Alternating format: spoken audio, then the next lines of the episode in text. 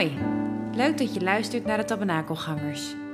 In deze podcast gaan we in gesprek met leden van de Tabernakelkerk over leven, geloof en kerk zijn.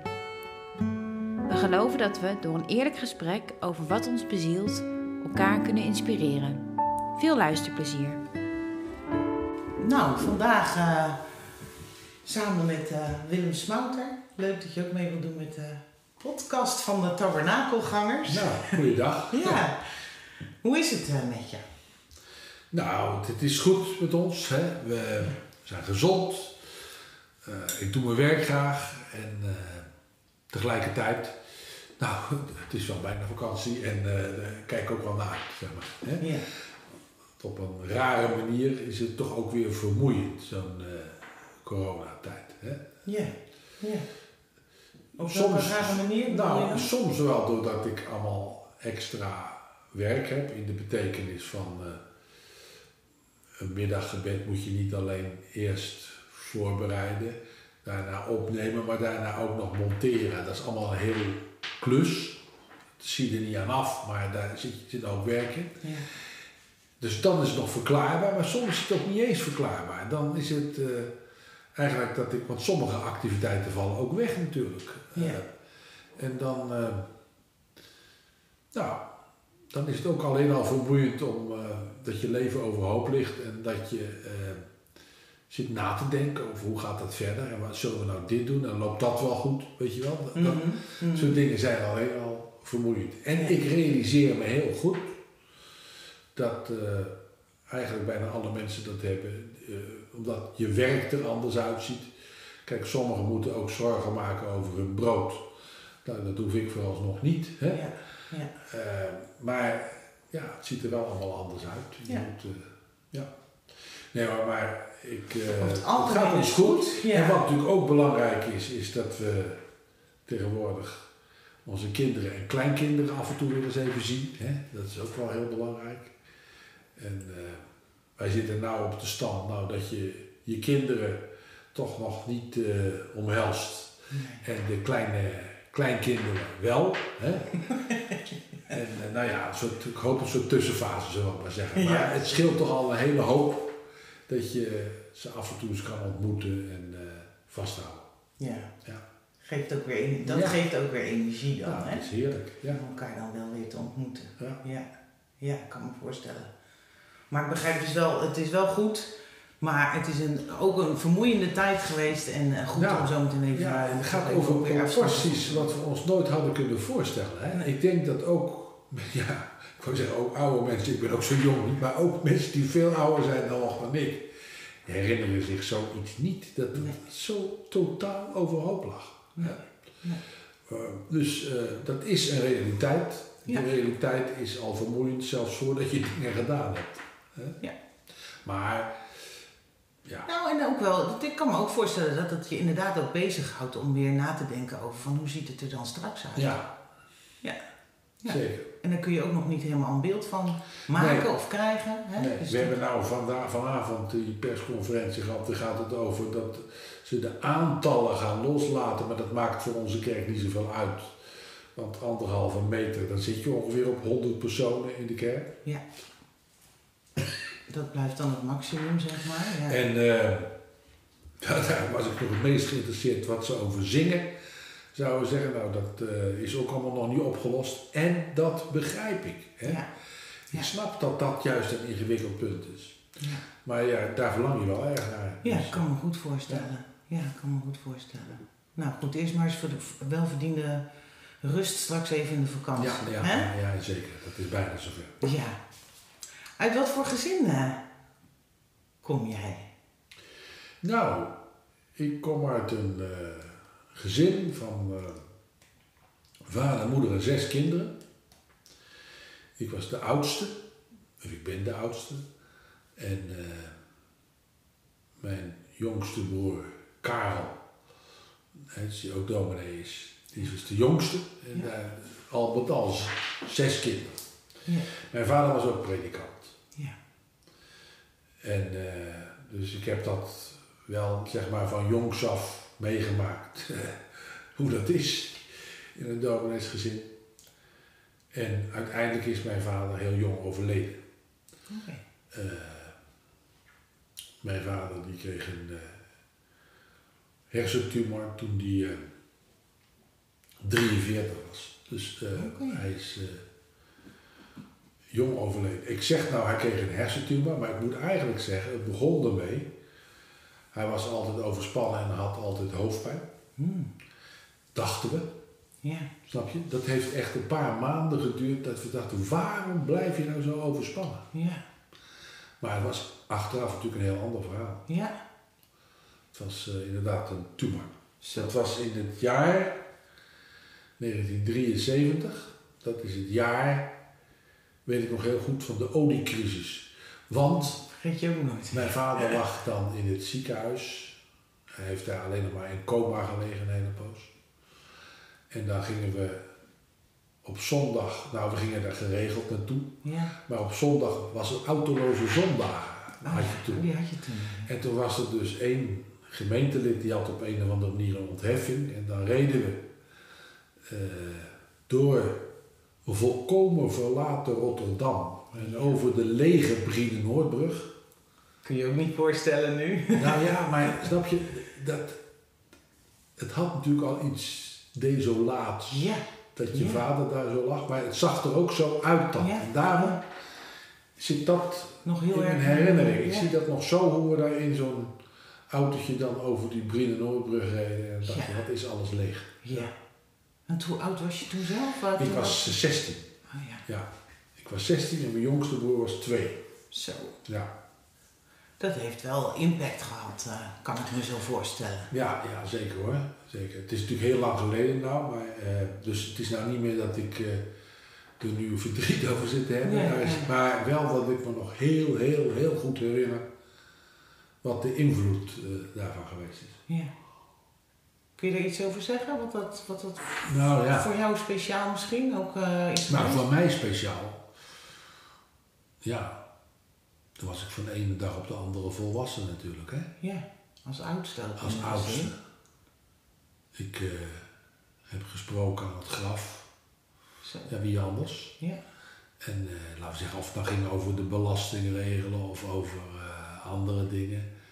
Ja, die, die, die verantwoordelijkheid had ik gewoon vanaf die dag niet. Had ik eigenlijk nooit zozeer gehad hoor. Nee, Maar eh, die rol pak je dan toch? ja, dat was niet zo heel veel. Het was heel eenvoudig. We hebben het er nooit over gehad zelfs. Zo was het gewoon. Nee, geen gewoon. Ja. ja, dus dat heeft, dat heeft gewoon invloed op mij gehad. Hè? Ja, ja. Ja. Later ook nog, dat je Ja. dat eh, kan ervaren? Nou, niet, ja, niet in de betekenis van verdriet of zo, hè. Eh, maar in de betekenis dat ik altijd goed moet nadenken over het onderwerp verantwoordelijkheid. Hmm. Nee. Laten we zeggen, vanaf die tijd zitten er bij mij ingebakken om eigenlijk gezegd overal verantwoordelijk voor te zijn. Ja. Ja. En dat is natuurlijk niet gezond. Nou, dat heeft ook wel een goede kant, hè. Ja. Maar die moet je dus wel eh, onder controle houden. Zeg Ja, maar. ja. Dus het feit dat ik me op een gegeven moment gerealiseerd heb, aha, zo komt dat. Dat heeft mij wel geholpen om het een beetje te reguleren. Om te denken, doe nou even normaal. Je bent natuurlijk ook niet overal verantwoordelijk voor. ja. Niet, eh, Maar dat, niet op elk punt, nee. maar dat ja, maar dat... zit wel bij me ingebakken. Ja. Eh, Dat is bij me ingebakken geraakt op die dag. Ja, en dat gaat heel onbewust. Maar Ja. uiteindelijk word je je er bewust van door eh, misschien ook op sommige momenten dan verantwoordelijkheid te voelen of te pakken die eigenlijk niet nodig is. Bedoel je dat dan? Bijvoorbeeld. Ja. Ja. Ja. ja. En een keuze om eh, predikant te worden, is, heeft, dat daar, is, is dat daar, heeft dat daar ook nog ergens eh Voor iedere, grondslag? iedere amateurpsycholoog is het glas helder. Grappig genoeg heb ik het nooit zo gezien. Eh, het is wel een feit. Ik ben eigenlijk wat je noemt een beta, een technuit. Ik zat ook op gymnasium op beta. Ja, ja. de technische kant. Ik zou biologie gaan studeren. En ja, het is een feit. In de jaren na mijn vaders overlijden eh, heb ik die shift gemaakt. Om nog steeds overigens heel veel interesse in techniek te hebben. Hè? Maar om daar niet mijn baan van te maken. En om eh, wel eh, eerst theologie te gaan studeren en dominee te worden. Ja, ik heb dat niet ervaren als ik neem het vlaggetje over. Nee, Maar het is natuurlijk wel een beetje het zo. is wel zo gegaan. Ja, ja. Het is natuurlijk Ja. wel een beetje zo. Ja. En, eh, want inderdaad is het zo dat de neiging om dat te gaan doen, nee, en uiteindelijk de keuze om dat te gaan doen, is van ruim na mijn vaders overlijden. Ja. Ja. Dus eigenlijk zou je ook simpel kunnen zeggen, ja, wel een beetje, maar ik heb het zo niet gevoeld. Nee, dat is toen niet zo bewust gegaan, Nee. zeg maar. Nee. En ook nooit En achteraf gedacht van, had ik maar? Nou, Of- weet, weet je, ik had. Af en toe had ik er de damp over in als iemand mij eh, aansprak alsof ik eh, het verlengde van mijn vader moest zijn. Weet je wel? Oh, ja. Ja. ja. Ik heb nog wel eens eh, met andere oudere predikanten zeggen, nou Willem, hè, jij kan de draad van je vader worden, want jouw vader zei altijd, en dan dacht ik, wacht even, ik ben de erfgenaam. Ja? Ik bepaal wat de erfenis van mijn vader is en jij niet. Daar was ik wel eens een beetje... Een beetje giftig van. Giftig eh, van, Ja, ja. ja, ja. ja, ja. Ja. Ja. Ja. Ja. Nou ja. Ja, dat je dan ook echt nog wel weer gewoon je. je dat, het, dat het niet alleen maar in de schaduw van is, hè, maar dat het ook uiteindelijk je eigen plek eh, eh, mag zijn. Zeker, Eh, zeker, ja. zeker, zeker, zeker. Maar ja, precies, zoiets, zoiets, ja. Dus Ja. eh, het waren dan vooral natuurlijk ouderen die de neiging hadden me niet te zien Omdat als mij, ze- maar als ja. ja, het is ook erg lachen natuurlijk, want laten we zeggen, mijn zoon heeft ook wel een tijd gehad dat ze oh ben jij een zoon van? Ja. En je begrijpt, intussen is het eerder zo dat ze tegen mij zeggen, wat, ben jij de vader van? Oh, ja. Dus- dat is ook leuk om te ervaren. Ja, die dingen die zijn heel natural eigenlijk. Nou, ik kan me ook voorstellen dat zeg maar, het opgroeien, afgezien van zo'n heftige situatie, dat ja, zo'n heftige situatie toch wel van een vader die jong overlijdt, Ja. waarop je zelf nog jong bent, ehm, dat het heeft veel invloed. Maar ik denk ook wel een predikantsgezin is toch ook wel weer een ander gezin als eh, hè, ehm, eh, eh, een, normaal doorsnee gezin, we het zo zeggen. He- heb je dat zo ervaren? Nou, dat is te algemeen gezegd. Ehm, als ik terugkijk, heeft daar erg in meegespeeld. Mijn vader was predikant op een gegeven moment in Breda. En dat was een van de eerste plaatsen waar wat je nou noemt de scheuring eh, Mhm. plaatsvond. Dus mijn vader heeft veel geleden onder de eh tirannie van die eh, kerkstrijd. Ja. En dat heeft ons beïnvloed, ons gezin. Dus, eh, en ik begreep daar natuurlijk niks van als jochie. Hè. Nee. Ik hoorde dan, eh, nou ja, ik hoorde dingen en begreep ze niet. Ja. Maar ik weet nog wel, toen kregen we ergens eh, in 1970 of zo, toen was er voor het eerst een grote volkstelling. En toen moest je opgeven wat je godsdienst is. Hè? En mijn vader zei christelijk. Eh, en hij wilde iets anders wilde hij niet zeggen, want hij zegt kerkgeschiedenis dat is alleen maar ellende. Ja. En daar nog aan voorafgaand hadden wij op school moest je zo'n identiteitsplaatje laten maken. Dat was zo'n ijzeren Kettingje? kettingje met dan zo'n eh, plaatje eraan met je naam en zo eh, erop. Zeker, ik weet niet, als je kwijtraakte zeker of zo. Ja? En daar moest naam, geboortedatum en ook godsdienst op. Ja, Ah, zo was ja? dat toen. Dus wij kwamen thuis en zegt tegen mijn vader, papa, wat voor, de juffrouw vraagt, wat voor godsdienst zijn wij? En mijn vader zei, zeg maar christelijk. Kwamen we de volgende dag terug. Papa, de juffrouw zegt, dat bestaat niet. Hij is natuurlijk gereformeerd van Het was niet een hokje, niet genoeg hokje, Nee. zeg maar. Nee, nee. En eh, als ik erop terugkijk, die tijd, ehm, ja, in Breda en zo, daar. eh,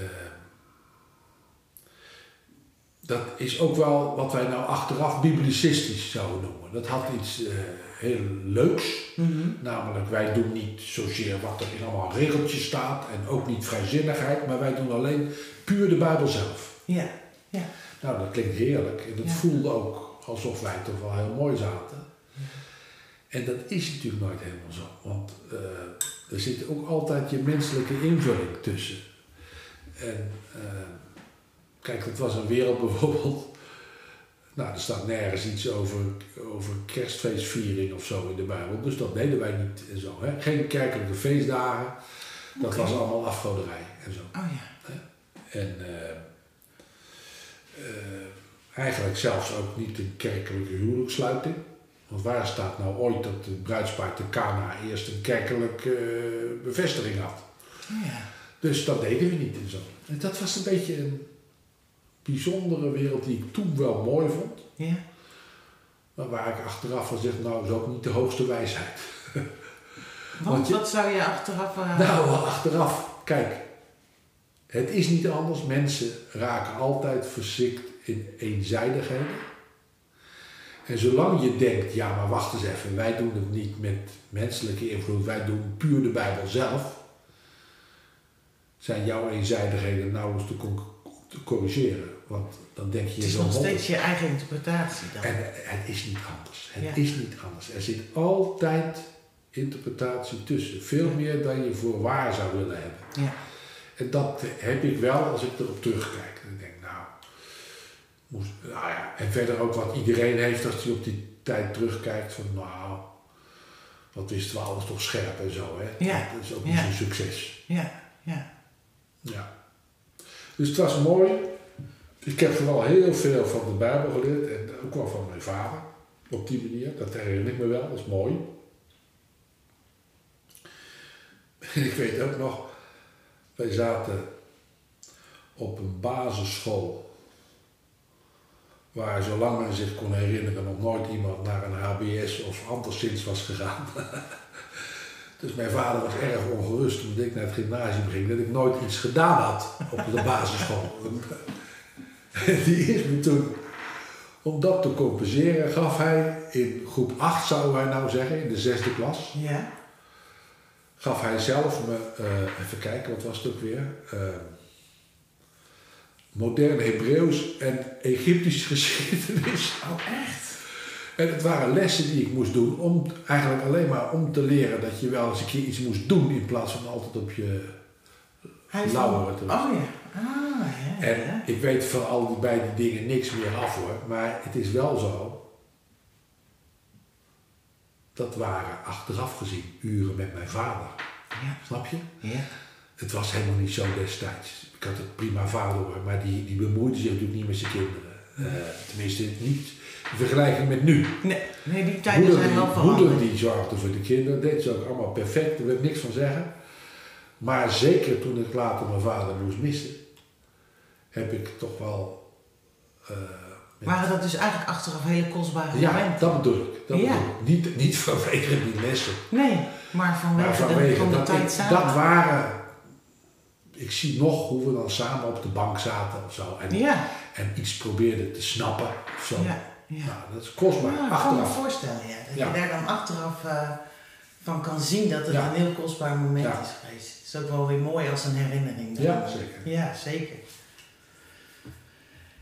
Ik realiseer mij dat ik het ook eigenlijk wel weer lastig vind. Dat ik bij heel veel andere mensen heb gevraagd van... Nou, we, we, hebben die podcast eh, Tabernakelgangers. Dus we, zijn samen in een gemeente. En wat zoek je nou in die gemeente? En ehm, ik merk dat ik het een lastige vraag vind naar de, de header van die gemeente toe, om het maar zo te zeggen. Maar ik kan me toch voorstellen dat dat ook echt zo zou moeten zijn. Dat dat ook voor de herder geldt, dat, dat hij daar iets vindt. Ah, ik denk, waar gaat je vragen? Ja, moet- ik wou even zeggen, ik heb me niet aangemeld. Hè? Jij hebt me Ja, gevraagd. precies, maar ik probeer Ja, eerst even duidelijk te maken. Hoe is dat voor jou? Hoe, om je in die gemeente te bevinden en wat, wat biedt het je voor jezelf? Nou, ehm, ik vind, maar ervaar ook, een van de sterkste punten van een christelijke kerk is christelijke gemeenschap. Hè? Dat je elkaar bemoedigt en zo. En eh, voor mij is bijvoorbeeld in deze rare coronatijd het echt een enorme bemoediging om eh, zo'n team van zo'n 12 tot 15 mensen te hebben daar die uh, ervoor gaan. Om op zaterdagavond te oefenen met zo'n dienst en op zondagavond, op zondagochtend er een uitzending van te maken waar ze echt voor inzetten. Mhm. Uh, dat ontroert me echt. Ja. Uh, dus de, de, de christelijke gemeenschap, dat ik niet zomaar alleen met een boekje in een hoekje zit, maar dat er uh, mensen zijn die belang aan hechten om verder te gaan in geloof en vertrouwen. Dat, dat is ook voor mij een enorme bemoediging. Ja. Hè? Ja. Dus um, ja. En hoe is dat, hoe, hoe, als het gaat om geestelijk voedsel, jezelf daarin uh, voeden? Daar heb je, hè, als ik naar mezelf kijk, zou ik daar ook, heb ik daar die gemeente voor nodig? Ja, ik ook. Ja, dat geldt hetzelfde. Ja, nou ja, ja. precies. Het is natuurlijk zeker zo. Ja. Uh, zeker, dat is ja. eigenlijk zo. Want ik denk dat de voeding die we bijvoorbeeld uit een kerkdienst halen, maar gedeeltelijk komt van de preek die ik houd zo. Hè? Mm -hmm. Het is ook gewoon dat je daar samen de handeling verricht van het eerbiedig zijn, bidden, ontvangen ja. en lofprijzen, zeg maar. Hè? Ja. En uh, daar heb ik gewoon helemaal deel aan. Ja. En uh, nou, ja, ook van de woorden die ik van de preek zag, dan zeg ik, ben ik de eerste luisteraar. Ja, dat is wel anders hoor, daar moet je natuurlijk niet, daar moet je altijd mee uitkijken. Uh, maar van dat geheel van zo'n kerkelijke samenkomst, van zo'n eredienst, van zo'n geloofsoefening, mm -hmm. dat is wel degelijk voor mij ook super belangrijk. Ja. ja. ja. Ik heb dat en nou op welke manieren scherp je jezelf daarin?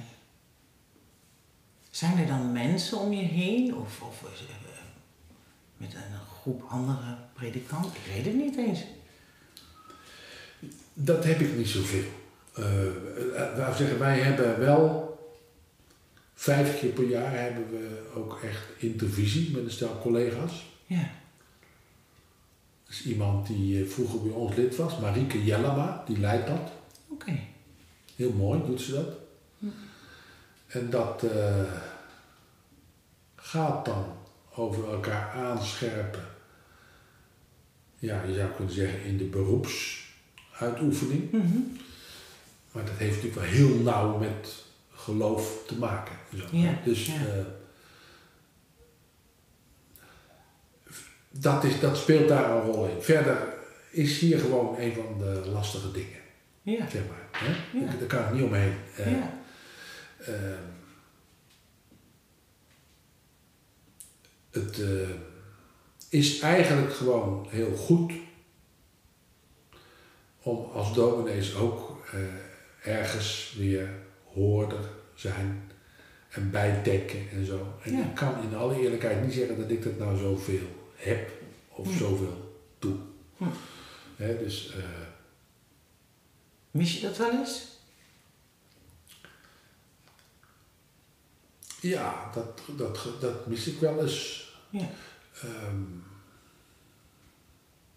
het is gewoon niet zo eenvoudig om dat uh, te doen. Mm -hmm. uh, om ergens heen te gaan en gewoon een deelnemer te zijn. Ja, ja.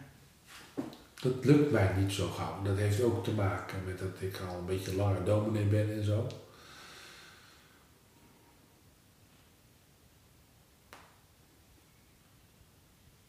Ik ben niet zo vaak ergens waar ik nou eens gewoon deelnemer of luisteraar kan zijn. Ligt daar ook een relatie naar die verantwoordelijkheid nemen uh, voor jezelf? Bedenk ik me dan nu, zomaar, klopt ineens op. Ja, maar je zou ook verantwoordelijkheid kunnen nemen zonder zo solistisch te zijn. En dat ben ik gewoon een beetje. Dus dat is Ah, een ja. beetje mijn aard, die ik ook wel wat probeer te corrigeren af en toe. Ja. Maar dat is wel uiteindelijk wie ik ben. Ik heb Ja. Wel eens met een kleine glimlach gezegd dat ik me niet herken in de kracht van Elia, maar wel in zijn zwakheden. Hè? Dat is soms zegt, daar ben ik helemaal alleen overgebleven. Ja. Dat God zegt, jongen, ga eens even zitten. Er zijn er nog wel een paar duizend en zo. Hè? Ja. En eh, meer van die trekken en zo. Daar moet ik me constant een beetje voor wapenen. En als ik dat doe in kerkelijke kring, dan komt het niet alleen door mij, maar ook gewoon door de feiten. Ja, dat ik niet zomaar makkelijk een deelnemer kan zijn. Weet je wel? Mhm. Eh, maar daarom Het heb ik een zo dynamiek zijn, ja. ja. dan heb ik zoiets, daar betekent het voor mij wel veel dat ik ook buiten de kerk wel eens een taak heb. Hè? Dus ik ben bijvoorbeeld voorzitter van de Raad van Toezicht bij de EO. Ja. En dan vind ik het ontzettend leuk dat ik nou bijvoorbeeld cursus volg. eh, in de toezichthouderij, hè? in hoe je dat moet doen. Toezicht houden in coronatijd bijvoorbeeld. Ja? En dan volg ik cursussen met, eh, eh, ja, met allemaal bedrijfsmensen en zo. Mensen die hebben Ja. niks kerkelijks hebben en zo. Ja. En dat vind ik eigenlijk zo leuk. Ja. Omdat ik daar eens gewoon één van de deelnemers ben. Maar daar kun je dan als echt deelnemer zijn. Ja, Ja. dat is dus nou niet zozeer dat ik daar spiritueel bij denk. Hè, Ja, maar het is wel scherper ook wel weer en ontwikkelen. Ja, en, en gewoon, en toch ook wel bijtanken. Eh, Ja. Ik doe daar energie aan op, om een keer gewoon one of the guys te zijn. Weet je wel? Ja. In, die, Ja. eh, Ja. in die sfeer van toezicht houden. Eigenlijk zijn het mensen uit het bedrijfsleven. Ja. En die, die het soms ook wel grappig vinden om te horen, hoe doe je dat nou in zo'n geestelijke business, weet je wel? Ja. Ja. En daar, daar heb ik meermaal dat ik daar echt van gewoon van geniet om eens eventjes, nou niks bijzonders, maar gewoon eh een van Ja, groep Echt zijn. deelnemer te Ja, zijn. Ja, leuk. mooi. Ja, maar dat is mooi dan dat je ook zo'n plek weet te vinden Ja. en dat dat er ook Ja. is dan. Hè, op die manier. Ja. Ja. Mooi. Ik hoorde je net Elia zeggen, als ik zou vragen van is er een Bijbels figuur waarmee je je kunt identificeren, is dat dan Elia of is dat juist iets Nou ja. iemand anders? Nee, dat is dus wel een beetje Elia. Hè? Ja, Eh, ja. Niet in eh, de splijtende manier waarop hij daar staat te winnen van al die baalpriesters. Daar ken ik me nou niet zo in. Maar eh, nou, ik heb ook wel eens, eh, ik heb er wel eens een hele serie over gehouden en zo. En dat, is, dat, dat, is ook wel omdat ik die man snap, zeg maar. Hè? Ook wel het goede, dat als die in een crisis komt, dat hij dan teruggaat naar de basis, naar, naar Horeb, hè? Waar het allemaal begonnen is en zo. Dat doe ik ook wel eens in mijn leven. Hè? En eh, Zijn er momenten geweest waarin je zoiets hebt ervaren als wat je zou benoemen als crisis en dat je dan terug moet Ja. naar de basis? ja, psychische problemen in de gemeente aanliep. Of het komt omdat ik toen eindelijk toch oog voor had, kan ook. Ja, ja precies. In ieder geval, dat is wel een tijd waarin ik eh, met mijn hele werk en mijn geloof in een crisis eh, geraakt ben. Hè? Van, eh, ja. En, en, waarin ik dus inderdaad terug naar de basis gegaan ben. Eh, Ja. Want hoe, hoe ziet dat eruit, zo'n crisis? Heeft, is, is dat dan veel vragen die het oproept? Of? Ja, ik, eh, ik merkte dat ik aan allerlei dingen in mijn eigen gemeente begon te ergeren en zo. Ah ja. En eh, ik ging toen ieder, een tijd lang iedere week één dag naar een klooster in de buurt. Het klooster van de zusters Canonicassen van het Heilige Graf in Maarsen. ja. En eh daar zat ik gewoon in mijn eentje en zo. En daar besteedde ik mijn tijd eraan. Nou ja, eigenlijk om aan God uit te leggen wat er allemaal niet deugde aan de kerk. en Zo. Ja, dat is echt wel zo. Ja, maar dat is ook. En, en dus ja, maar uiteindelijk heeft God ervoor gekozen om niet zozeer die kerk als wel mij een beetje te veranderen en zo. Dus eh, daar zouden we een heel verhaal over doen. Maar in ieder geval, dat, dat is heel een veel- periode geweest waarin ik daar eh, Maar ook dat heeft je dus weer gevolgd. Heeft me heel erg voor. Want, want wat- als je zegt van nou, God heeft, me, heeft het gebruikt om mij een beetje te veranderen. Als je één ding zou kunnen benoemen wat er dan bij jezelf veranderd is, wat is dat dan? Ehm,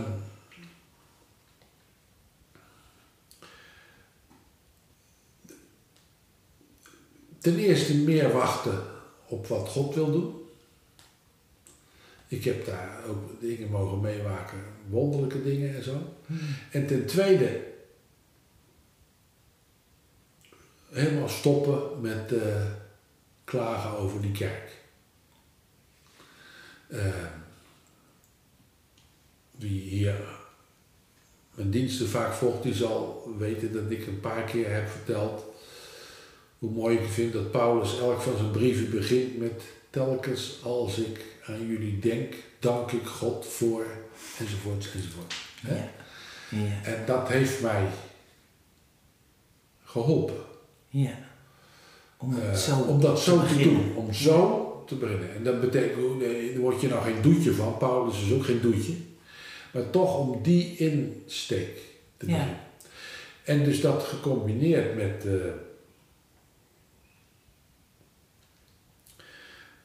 dat juist in het gebrek wat er is, in de nood en de moeite, dat daar soms gewoon iets op ligt van eh, dat God wonderlijk kan helpen. Ja. Hè? Ja. Dus als je alleen lege handen hebt, dan is het niet zoveel anders dan dat God ze moet vullen. Ja. Nou, die ervaring heb ik daar eh, geleerd. ja, geleerd. Ja. Ja. Ja. Ja. Dus dat is wel, dat is echt inderdaad voor mij wel zo'n eh, Elia-ervaring geweest. Ja. Zeg maar. In de goede zin dan. Ja, ja, ja, mooi. Mooi. Maar dat heeft dus, ik bedoel, zo'n, eh, eh, kan zo'n situatie, heeft dat er ook voor gezorgd dat je zelf dan misschien in geloofs, eh, nou ja, crisis of, of, of, of in ieder geval geloofstwijfel hebt ervaren op zo'n moment? Ja. Ehm, die fase, nee, eigenlijk in die periode nou niet zozeer. Nee. Eh, eh, want dat was eerder dat ik eh, twijfelde aan de kerk en aan mezelf. En dat daar eigenlijk meer in opviel wat de, wat de dingen God toch deed en zo. Hè? Hm. Dus zeg maar dat, ik ken wel degelijk dat getwijfel en zo. Maar dat is eigenlijk niet in die crisistijd zozeer. Dat is eerder juist als alles gladjes gaat. En, eh, Ja, dan, Ja. eh, nou, ja, ja, ja, ja, ja. De- En dat ik dan, nou ja, niet zo onder de indruk ben van mezelf, zeg maar. Hè? En eh, dat heeft toch ook wel te maken met dat je dan denkt, ja, maar klopt die vernieuwende kracht van God dan wel en zo, weet je wel, dat zou, hè. Dus meer dat soort gedoe, niet in, niet in de diepte, maar eigenlijk als alles een beetje, een beetje glad. wel erg gladjes verloopt en zo. Ja. Ja. Ja.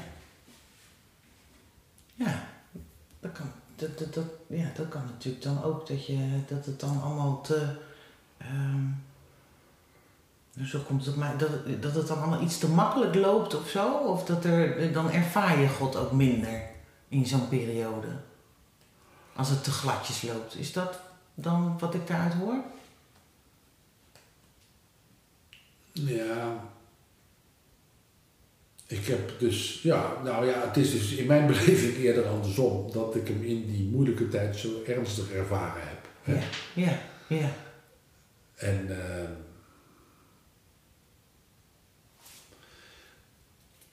ja, dus in een tijd dat alles gladjes loopt, ja, is mijn twijfel toch, dat zei ik net, hè, het is toch eigenlijk eerder dat ik dan twijfel aan mezelf dan aan God of zo. Oh ja. Nou ja, Ja. hoe, Ja. hoe diep zit het nou helemaal? Ja, als het zo, hè?